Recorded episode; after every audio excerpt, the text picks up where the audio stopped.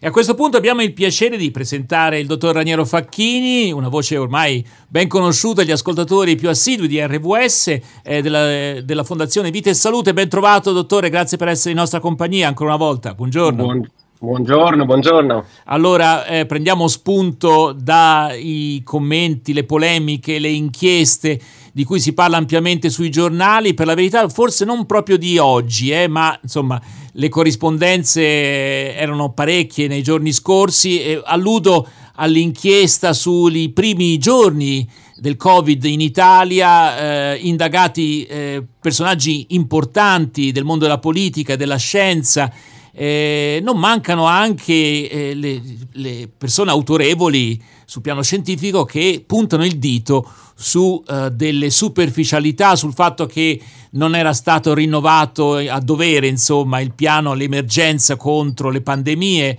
insomma tante tante polemiche, poi magari il rischio è che poi tutto si traduca una sorta di bolla di sapone, non lo so. Eh, qual è ecco, il, il, tuo parere come uomo di scienza innanzitutto e come persona che comunque ti sei trovato coinvolto anche tu eh, nella gestione di un RSA, anzi più di un RSA, in momenti veramente in cui si capiva veramente poco, ecco come, come... vediamo un poco. Esattamente, bisognerebbe fare un tuffo nel passato ormai di tre anni e nessuno di, di noi lo vuole fare. Eh, lo stanno facendo gli inquirenti, ma andando ad analizzare una situazione che deve essere contestualizzata a quei giorni. Eh, è chiaro che tante cose che noi adesso sappiamo e l'opinione che, eh, che andiamo a cercare sul giusto, su cosa è giusto su, eh, o su che cosa è sbagliato andrebbe contestualizzata e va contestualizzata. Ricordo soltanto che all'inizio non sapevamo neppure se eh, il coronavirus poteva trasmettersi per via aerea o dalle superfici e c'era un dibattito in questo. L'OMS brancolava nel buio all'inizio, non dava delle informazioni sicure, quindi eh, è chiaro che ci sono state col senno di poi delle colpe, ma è un po' come giudicare eh, un medico di pronto soccorso, no? si trova di fronte a un'emergenza e molto spesso succede che sbaglia.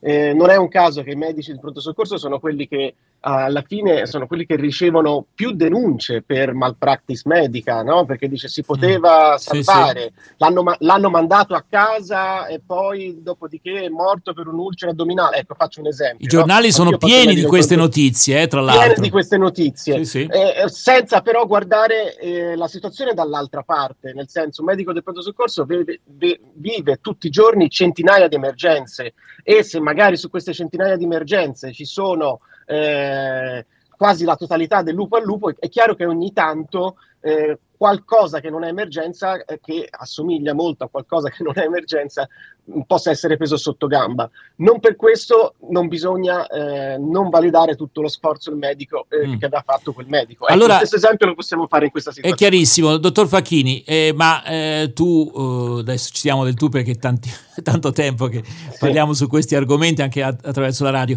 Eh, come valuti dunque questa indagine? È, è utile che ci sia, insomma? Oppure tutto sommato fa parte di quelle cose che insomma è, è, utile che ci sia è utile che ci sia perché capisco che ci sono stati eh, tanti morti dietro e c'è, ogni volta che c'è un morto dietro c'è voglia di rivalsa c'è voglia di capire se sia stato fatto tutto e, però devo devo essere sincero, a parte che l'inchiesta è ancora in corso, quindi certo, non, certo. Non, non, voglio mettere giudizio a chi sono io per farlo, ma ecco, eh, io la prenderei molto cioè, eh, insomma, cerchiamo gli errori, gli errori è vero che sono stati fatti, uno di questi l'hai elencato tu, eh, tipo il, pan, il, piano pandemico non aggiornato, eh, e prendiamo spunto per migliorare per il futuro. Questa è la cosa più importante, non per condannare e, e, e, se, e, seppellire i nostri sensi di colpa.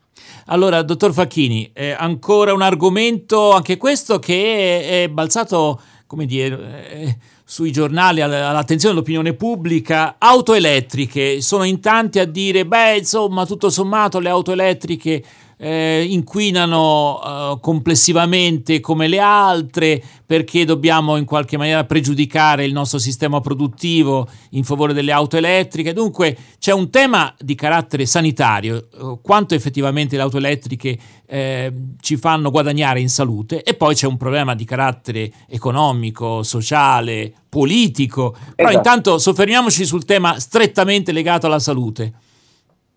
Esattamente, eh, come tutti sapete, immagino la comunità europea aveva preso la decisione che nel 2035 ci doveva essere lo stop per le nuove auto prodotte. Ricordo che anche questo è un punto che, che molti ignorano, cioè non è che nessuno vietava di fermare le auto vecchie, ma soltanto la nuova produzione. E invece? Eh, e questo perché nel 2022 eh, l'Agenzia Europea per l'Ambiente ha stilato un rapporto che è spaventoso. Cioè, eh, e, e, devo dire, qui, ne, qui davvero ci, ci, dovrebbe essere un buon complottismo, cioè nessuno ne parla. Quanti sono i morti legati all'inquinamento ambientale? Ecco, sono circa 70.000 in Italia eh, ogni anno. 70.000? Stiamo parlando di 70.000, stiamo parlando di un'ulteriore pandemia. E legati a che cosa? Non sono diretti, non è che io vado, cammino per strada, boom, e casco perché c'è stato l'inquinamento. No, sono legati a malattie cardiovascolari, eh, quindi infarti, ictus, l'aumento del diabete, mh, mm, problemi di eh, altri tipi che non sono mortali, tipo infertilità, eh, disturbi ormonali. Ma sono riconducibili eh, ai le, gas di scarico delle macchine? Allora, il, il, lo studio è stato fatto su tutti i vari tipi di inquinamento, quindi anche inquinamento delle acque, ma eh, il, emerge proprio chiaramente come il, la grossa parte viene dal, dall'aria che respiriamo, quindi le polveri sottili e le polveri sottili non soltanto emesse dalle macchine ma anche dal, dal riscaldamento, infatti bisogna agire su tutti i fronti. Eh, ecco, però stiamo parlando di, eh, dell'Italia che ha alcuni primati, ve li vorrei eh, ricordare. L'Italia detiene il primato tra i grandi paesi come del paese con il parco macchine eh, più vecchio, cioè superiore ai 10 anni. Cosa vuol dire? Il paese con più macchine in Europa, che è un altro primato, è la Germania, che ha 42 milioni di auto circolanti. In Italia siamo proprio vicini, abbiamo 39,5 milioni di auto circolanti. E, eh, però il punto è che le nostre auto sono più vecchie e più inquinanti. Mi capita sempre più spesso, ormai eh, mi diverto a fare le foto, i video quando giro per strada e mi trovo una nuvola di fumo davanti perché la macchina di fronte a me eh, sta bruciando olio.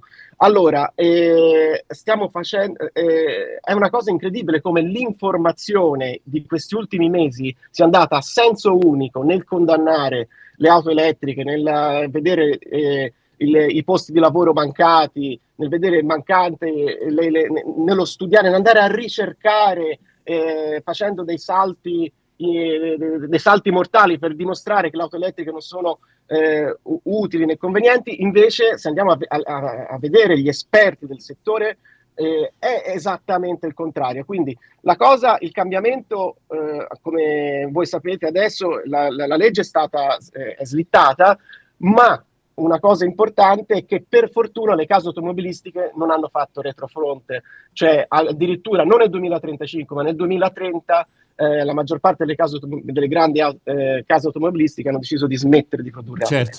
Poi rimane il problema... Auto, autotermiche, scusate, nel 2030 hanno smesso di eh, sì. produrre auto termiche per il passaggio all'elettrico. Rimane poi il problema che molti italiani non si fidano a comprare le auto elettriche perché ancora eh, non esiste una rete sufficientemente ampia eh, per garantire, ora è famosa la, la, battuta di Pieraccioni, se avete la vostra nonna che sta per morire sì, e, sì, e dovete prendere la macchina, che fate? Avete un'auto elettrica e dice ma c'ho la batteria al 10%? Eh, vabbè.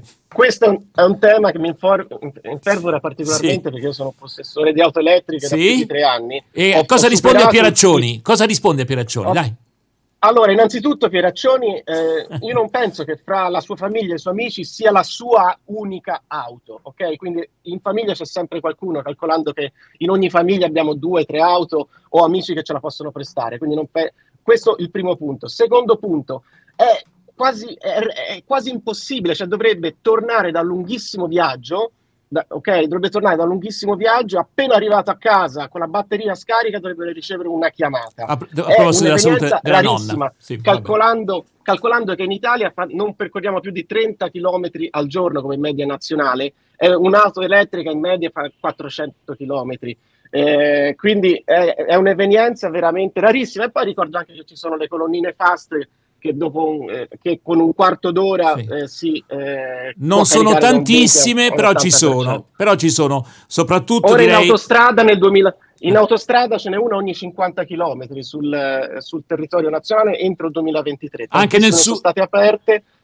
Il Anche sud nel è sud. quella meno coperta a livello Eh, autostradale, eh, eh, ma a eh. livello di colonnine abbiamo 1600 colonnine in Italia e, e io che, che ti dico, ho fatto 100.000 km e adesso dico anche un'ultima cosa che ho calcolato ieri notte sapendo che avevo questa intervista. Ok, In questi tre anni ho semplicemente risparmiato 16.000 euro di eh, costo, differenza tra il costo energia e carburanti, e il bollo non pagato, i tagliandi non fatti e i, i parcheggi non pagati perché le, linee blu- le strisce blu non pagano. Io in questi tre anni ho risparmiato 16.000 euro, quindi il prezzo d'acquisto non è una buona scusa, più s- superiore non è una buona scusa per non comprare un'auto elettrica.